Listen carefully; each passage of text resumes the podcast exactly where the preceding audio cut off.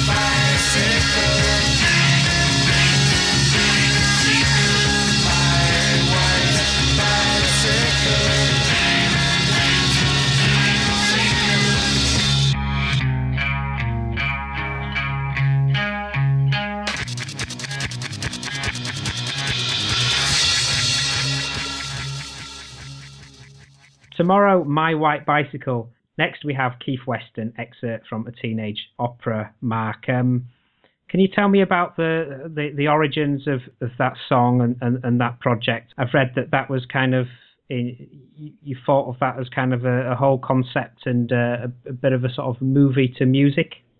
Well, actually, the way it started was with Grocer Jack, which was a dream. I had a dream with this story exactly the way you hear it on the record. I woke up and I thought, you know, I want to make a record out of this. This is a great story. I talked to my engineer Geoff Emerick about it, and he said, "Ah, you can't. No, not with kids. You can't do that. It's, it's that's not rock and roll, you know." And I said, "Well, you know what? I want to do it. I have a feeling about it, and I want to do it." So we uh, we cut Grocer Jack in all its tribulations. Well, the rest is history. But it was actually uh, just a totally transcribed dream of mine that came true. Yeah. And I, at, at that point, to be very honest with you, and everybody else, it's uh, I hadn't necessarily planned on more than that. No. It was almost like a tongue-in-cheek, actually, situation because I don't like operas personally, and uh, so it was tongue-in-cheek. You know, I did this opera here, but but it really truly was like an anti-opera.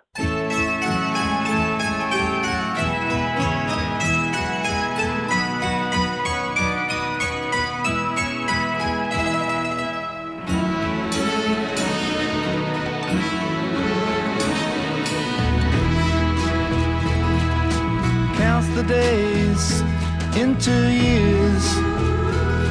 Yes, 82 brings many fears. Yesterday's laughter don't feel so strong. His heart is weak, there's something wrong. Opens windows in despair, tries to breathe in some fresh air. His conscience cries, get on your feet. Without you, Jack, the town can't eat. Grocer Jack, Grocer Jack, get off your back. Go into town, don't let them down. Oh no, no. Grocer Jack, Grocer Jack, get off your back. Go into town, don't let them down. Oh no, no.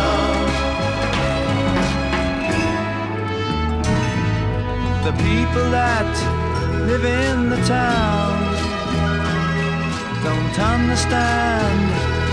He's never been known to miss his round. It's ten o'clock, the housewife yell. When Jack turns up, we'll give him hell.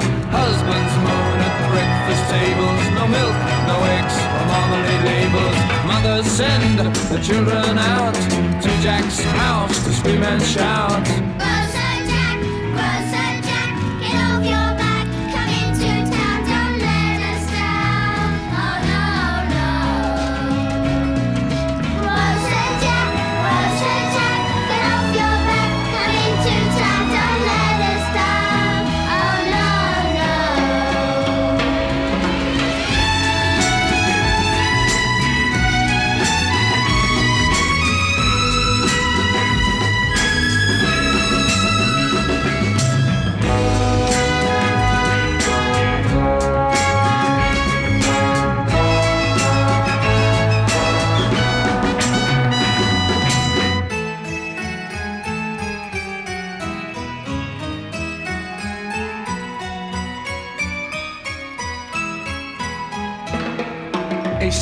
Morning, bright and clear. Lovely flowers decorate a marble square. People cry and walk away, think about the fateful day. Now they wish they'd given Jack more affection and respect. The little children dressed in black don't know what's happened to old Jack.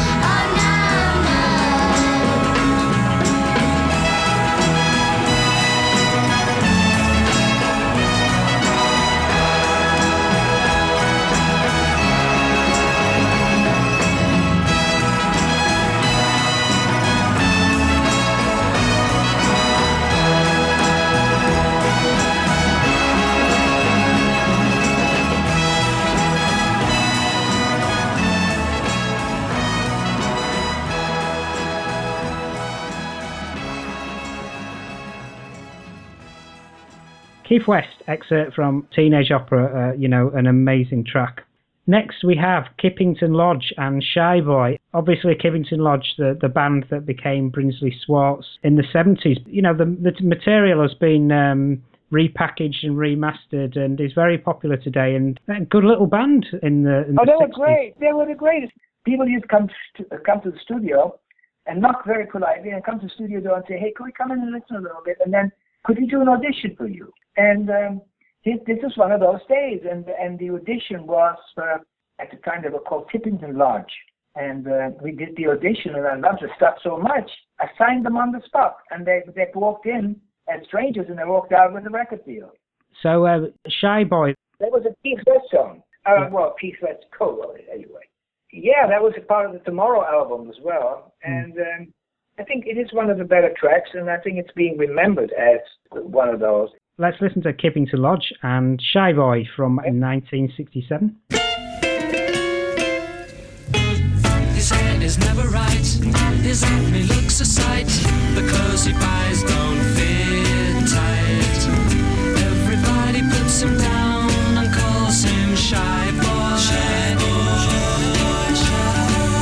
The girl he's always known lives just across the road. She thinks he's super.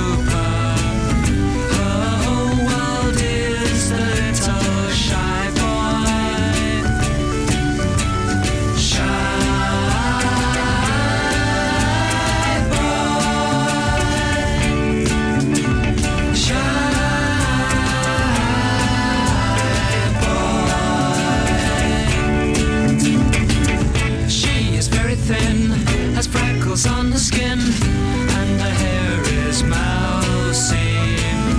Wears glasses, takes evening classes, never dances. But in the firm he works, amongst the small time clerks, the new girls sit typing.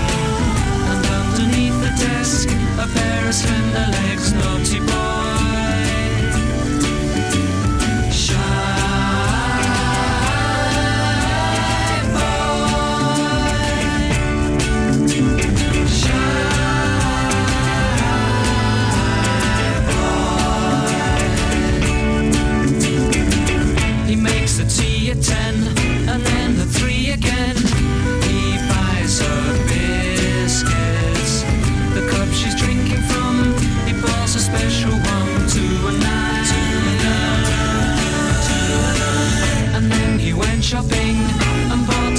bought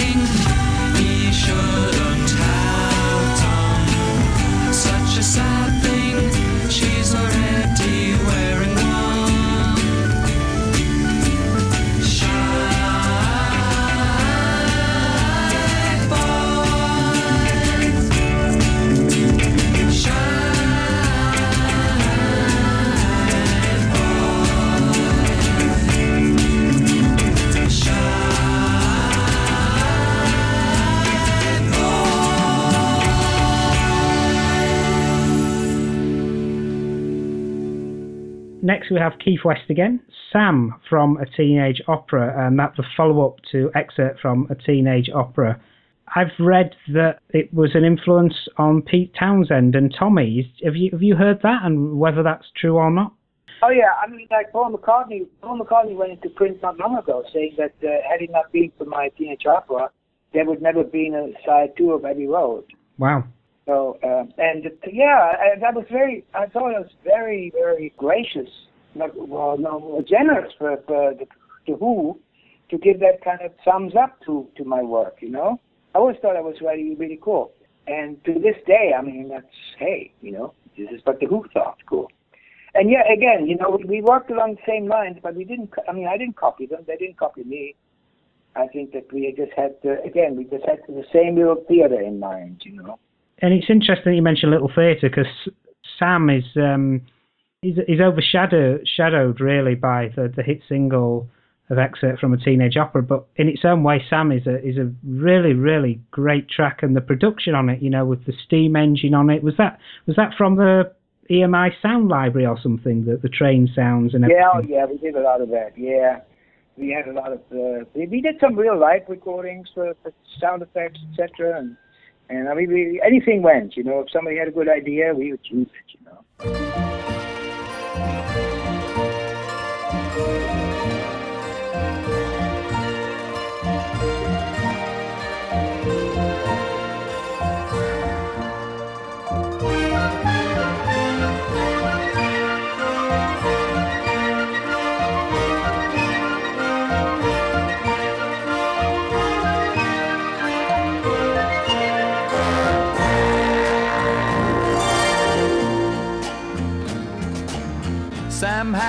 Nice profession.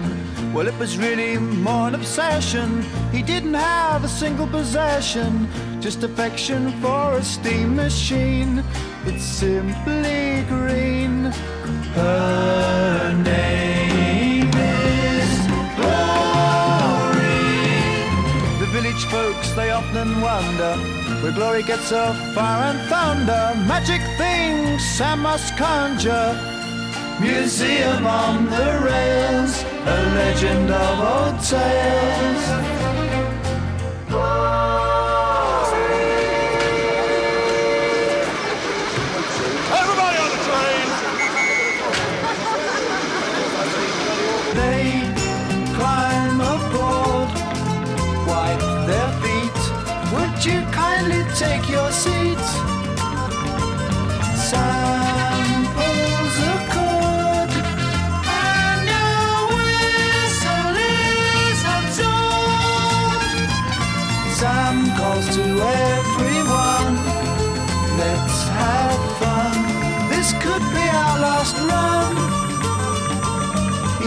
Know how right he was. A shot for him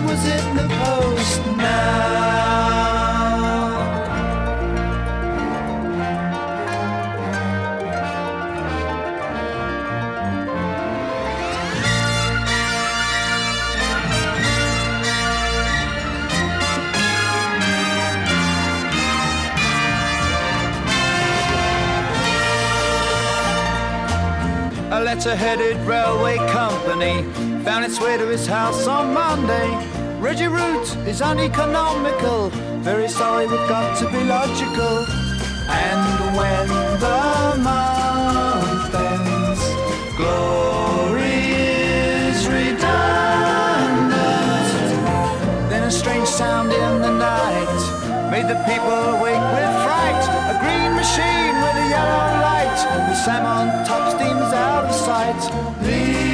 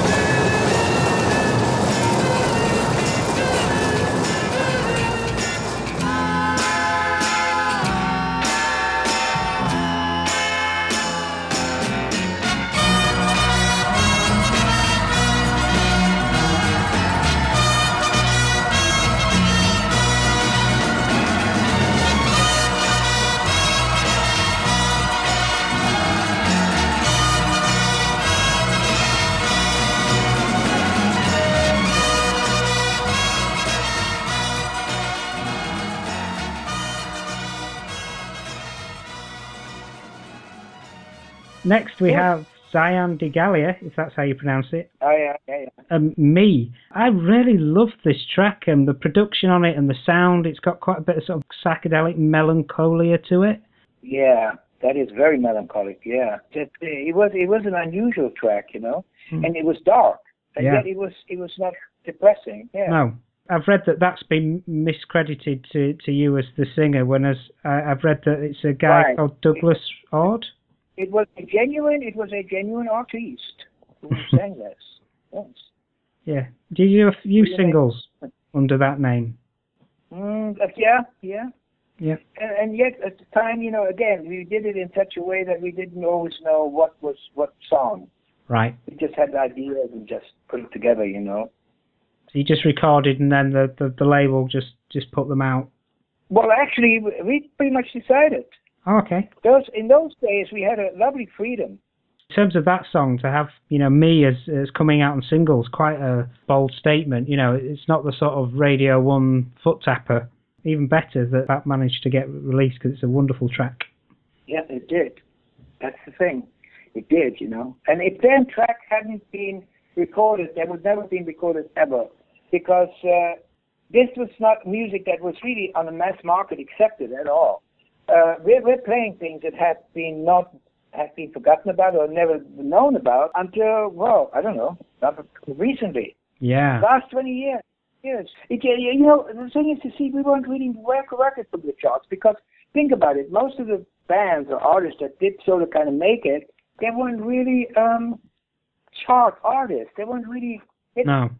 uh, they were. They all did their own little thing, and and uh, it was like a different world. And I don't think they judged much by charts because if they would have, there wouldn't have been much happening, you know. Because Yeah. let's face it, how many of these people made hit records? Very few until you got into that mainstream thing in, in the mm. 60s, late 60s, you know. Let's listen to Zan de Gallier, me.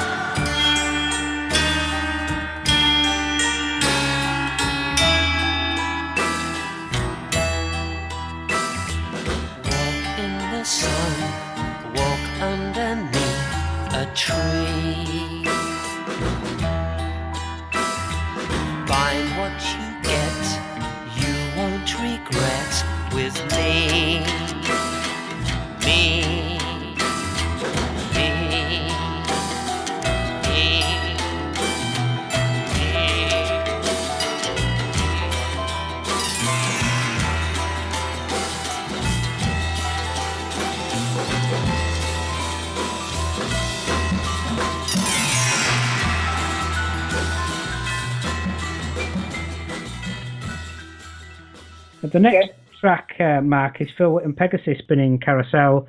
And you were kind of inferring it before was that you know there was a change in the, until the late '60s and that sort of scene that is now known as psychedelic and that creativity kind of faded. And you know you you left EMI as well. I left uh, left the EMI uh, at a time in 19, I think it was 1968, yes. And I still, as a freelancer, did a few things, but basically, uh, I I was uh, not quite sure which way I was going to go. I was thinking about coming to America, but then that changed.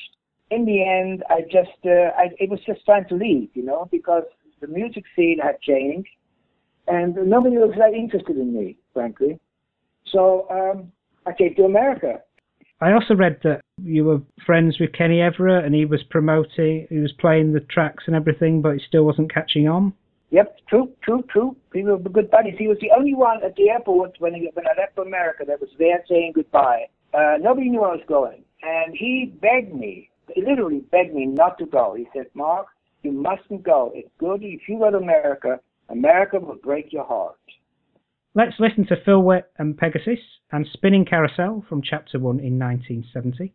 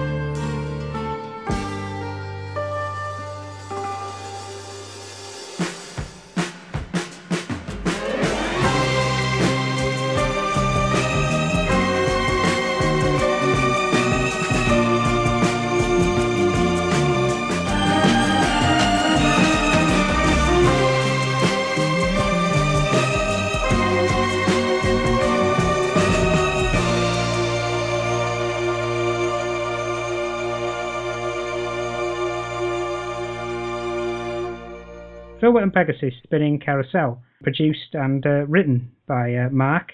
Next, we do go over to the uh, the states, of course, and um, we're playing a song from one of your albums from the early '70s when you were based in the US, and it's the song "I Sing."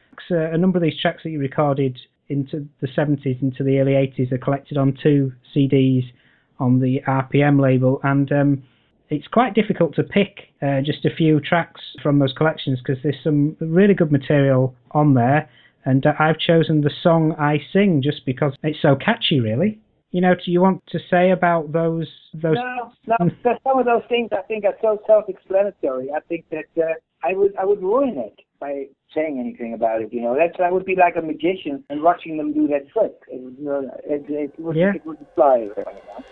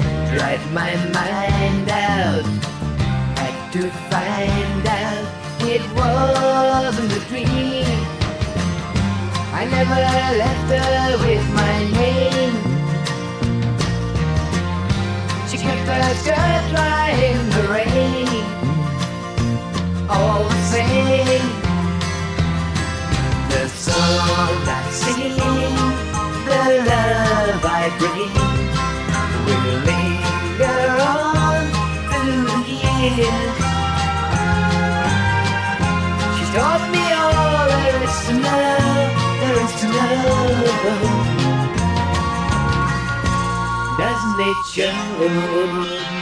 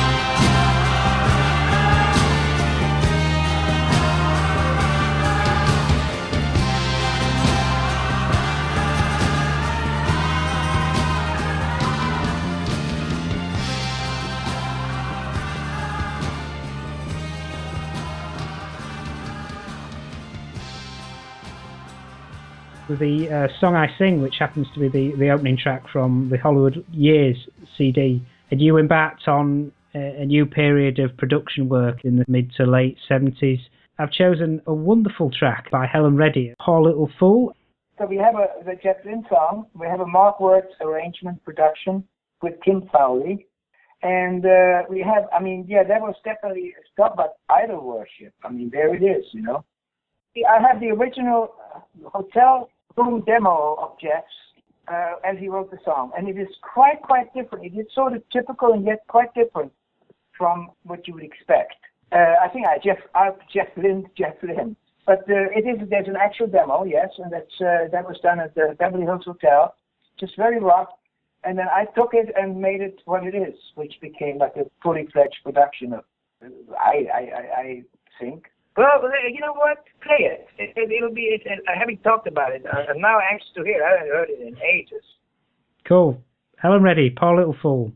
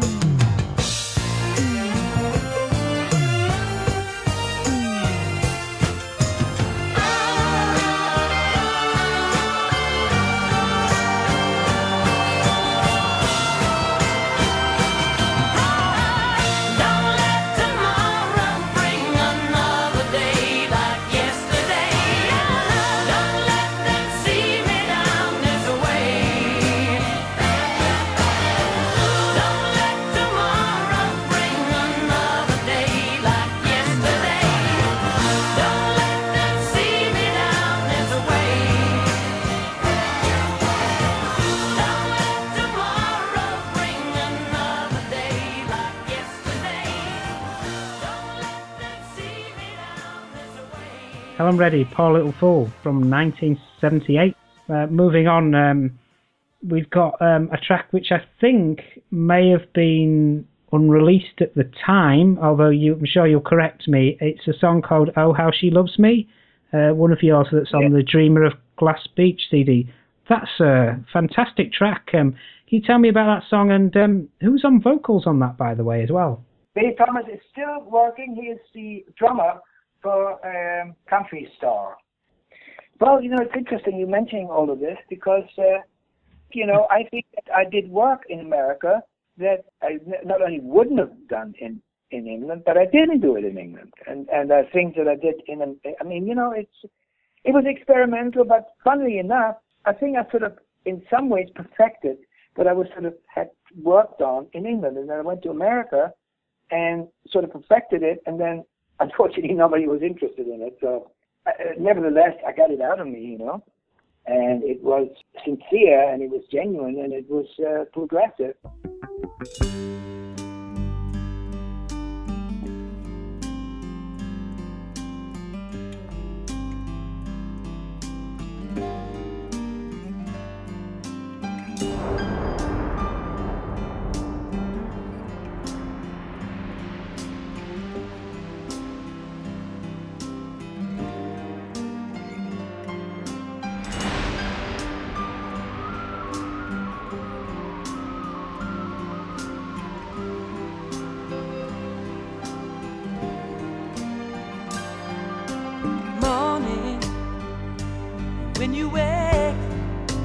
Lover today.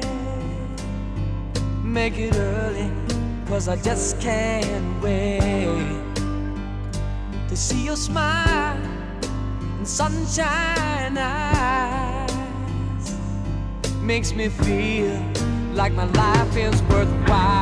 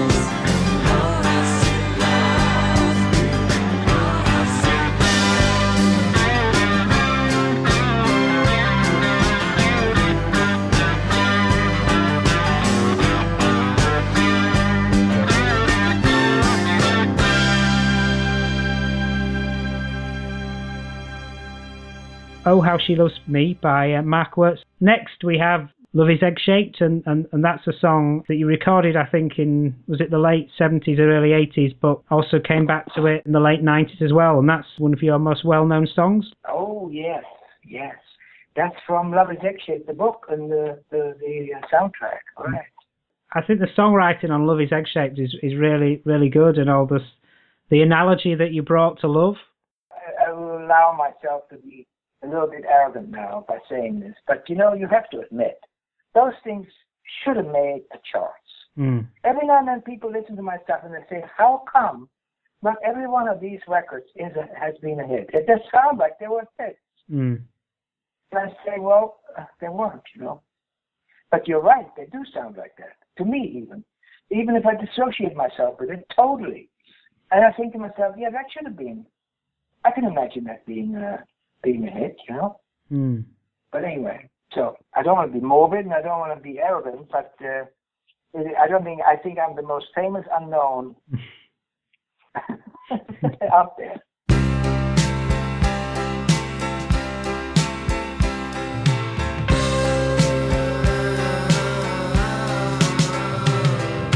Adam had the hots for Eve, which brought them both a bunch of grief. Uh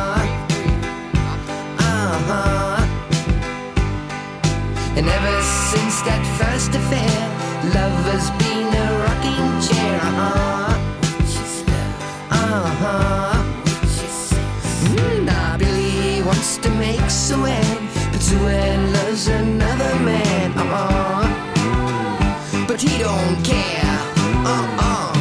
Well, we're better off forgetting it, cause neither one is getting it. Uh-huh. Almost sad.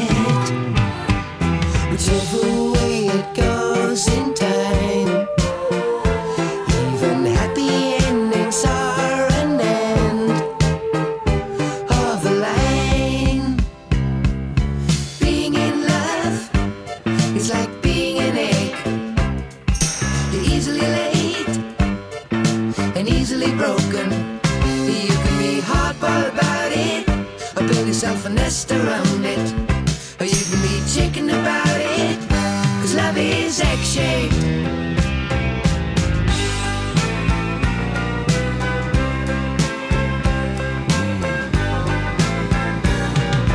Jack and Jill are very hip. They work on their relationship. Uh huh. Uh huh. But their relationship don't work. He calls her bitch, she calls him jerk. Uh huh. Uh huh.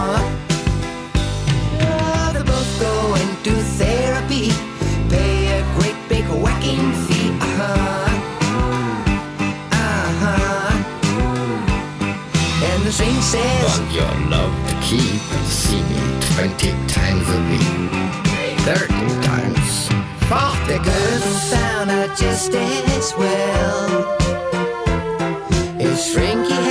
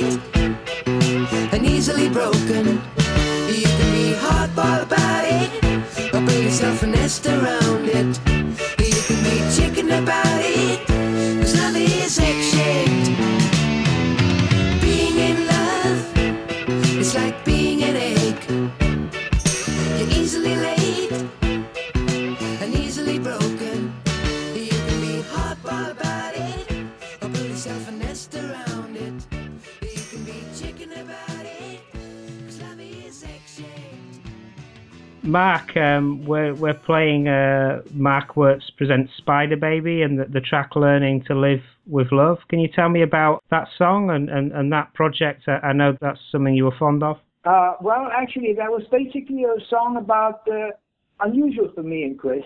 This was really a song about uh, modern relationships that don't work out because of fear of intimacy or whatever.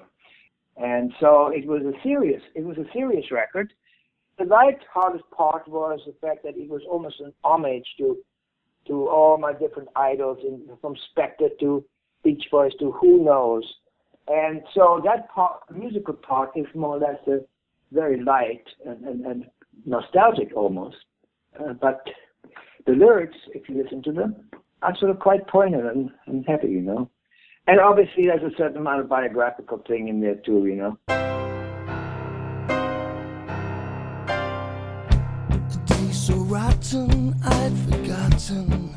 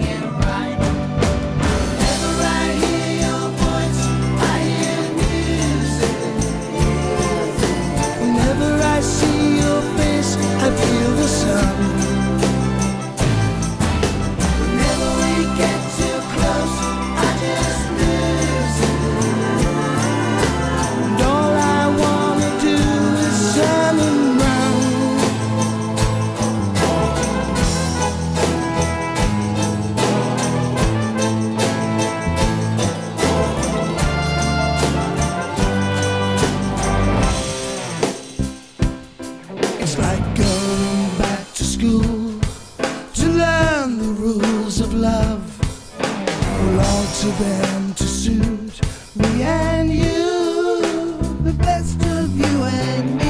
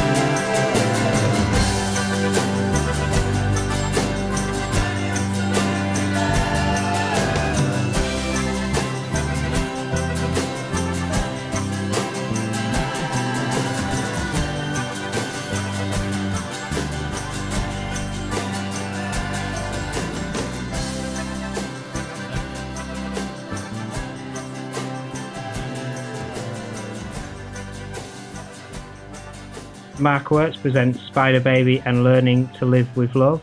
Matt, can you tell me about Retrolution from Lost Pets 2? That was uh, the, the album's one of your most recent album, Retrolution being a, a bit of a sort of throwback to the 60s sound on that record as well, the sort of Indian sound of that song. Oh yeah, yeah. That is that, that the Retrolution track is in fact a, a journey. It's a journal of all the different uh, pri- uh, major popular music uh, concepts, so to speak. I mean, it's al- almost an homage to all these different eras and all these different things, you know. Yeah. So I don't know if you noticed that, but it goes ultimately into reggae and I mean just about anything at its moment in, in music history is sort of embedded in there. That was the last time I really did Mark words I in the studio, you know, Yeah. in the studio.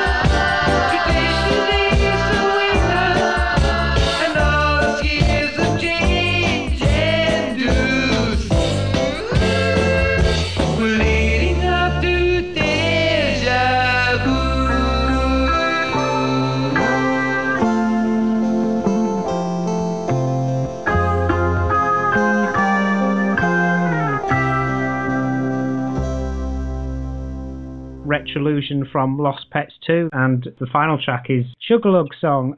Uh, you know something interesting. You picked what what is in many ways the beginning to what would be an opus work about my career, really, from the mid '60s to that next ten years. And uh, and it's funny that you chose that this late in because it is almost appropriate, like a closing track, and as it also would be appropriately, which it was written there, a- an opening act. And and the funny thing is, we're doing this sort of back to front, you know. Maybe maybe that's poetic.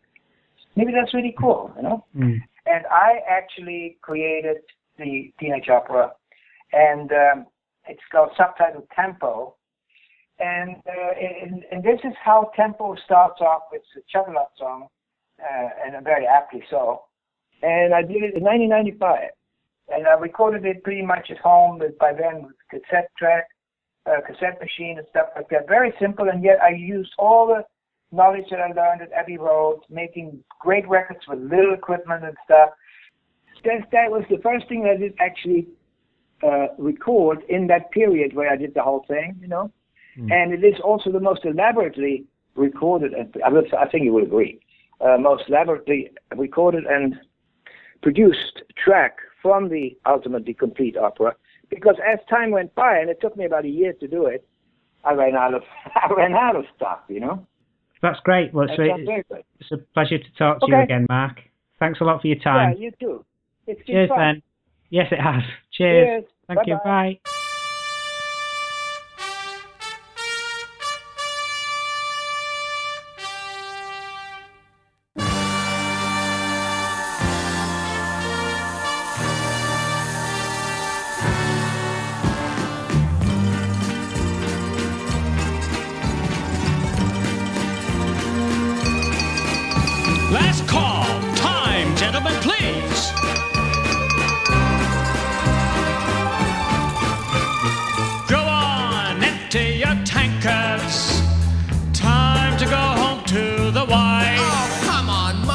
Mate. that's Give us a break. Oh, oh. it's only half past five. One more. Have a hard old chat. The missus is waiting with dinner. No, she's not. she's got nothing to cook. Jack's boy's not been by with the staple supplies. And we keep getting bloody well stuck. There's no food. Things are not the same. We all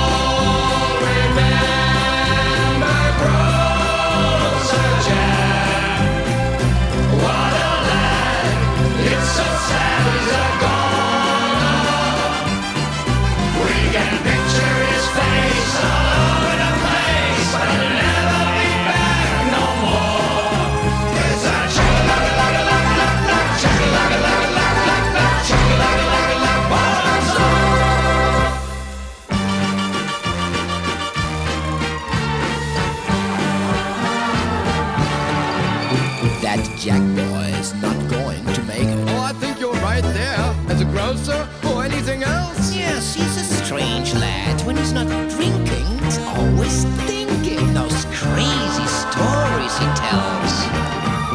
Well, he's nothing at all like his father, who was never sick a day. Yeah, he was strong as an ox. But when it got him, it got him bad. Yeah, and the Undertaker took him away. We all remember, Groves of Jack. What a lad! It's so sad he's gone. We can picture his face all remember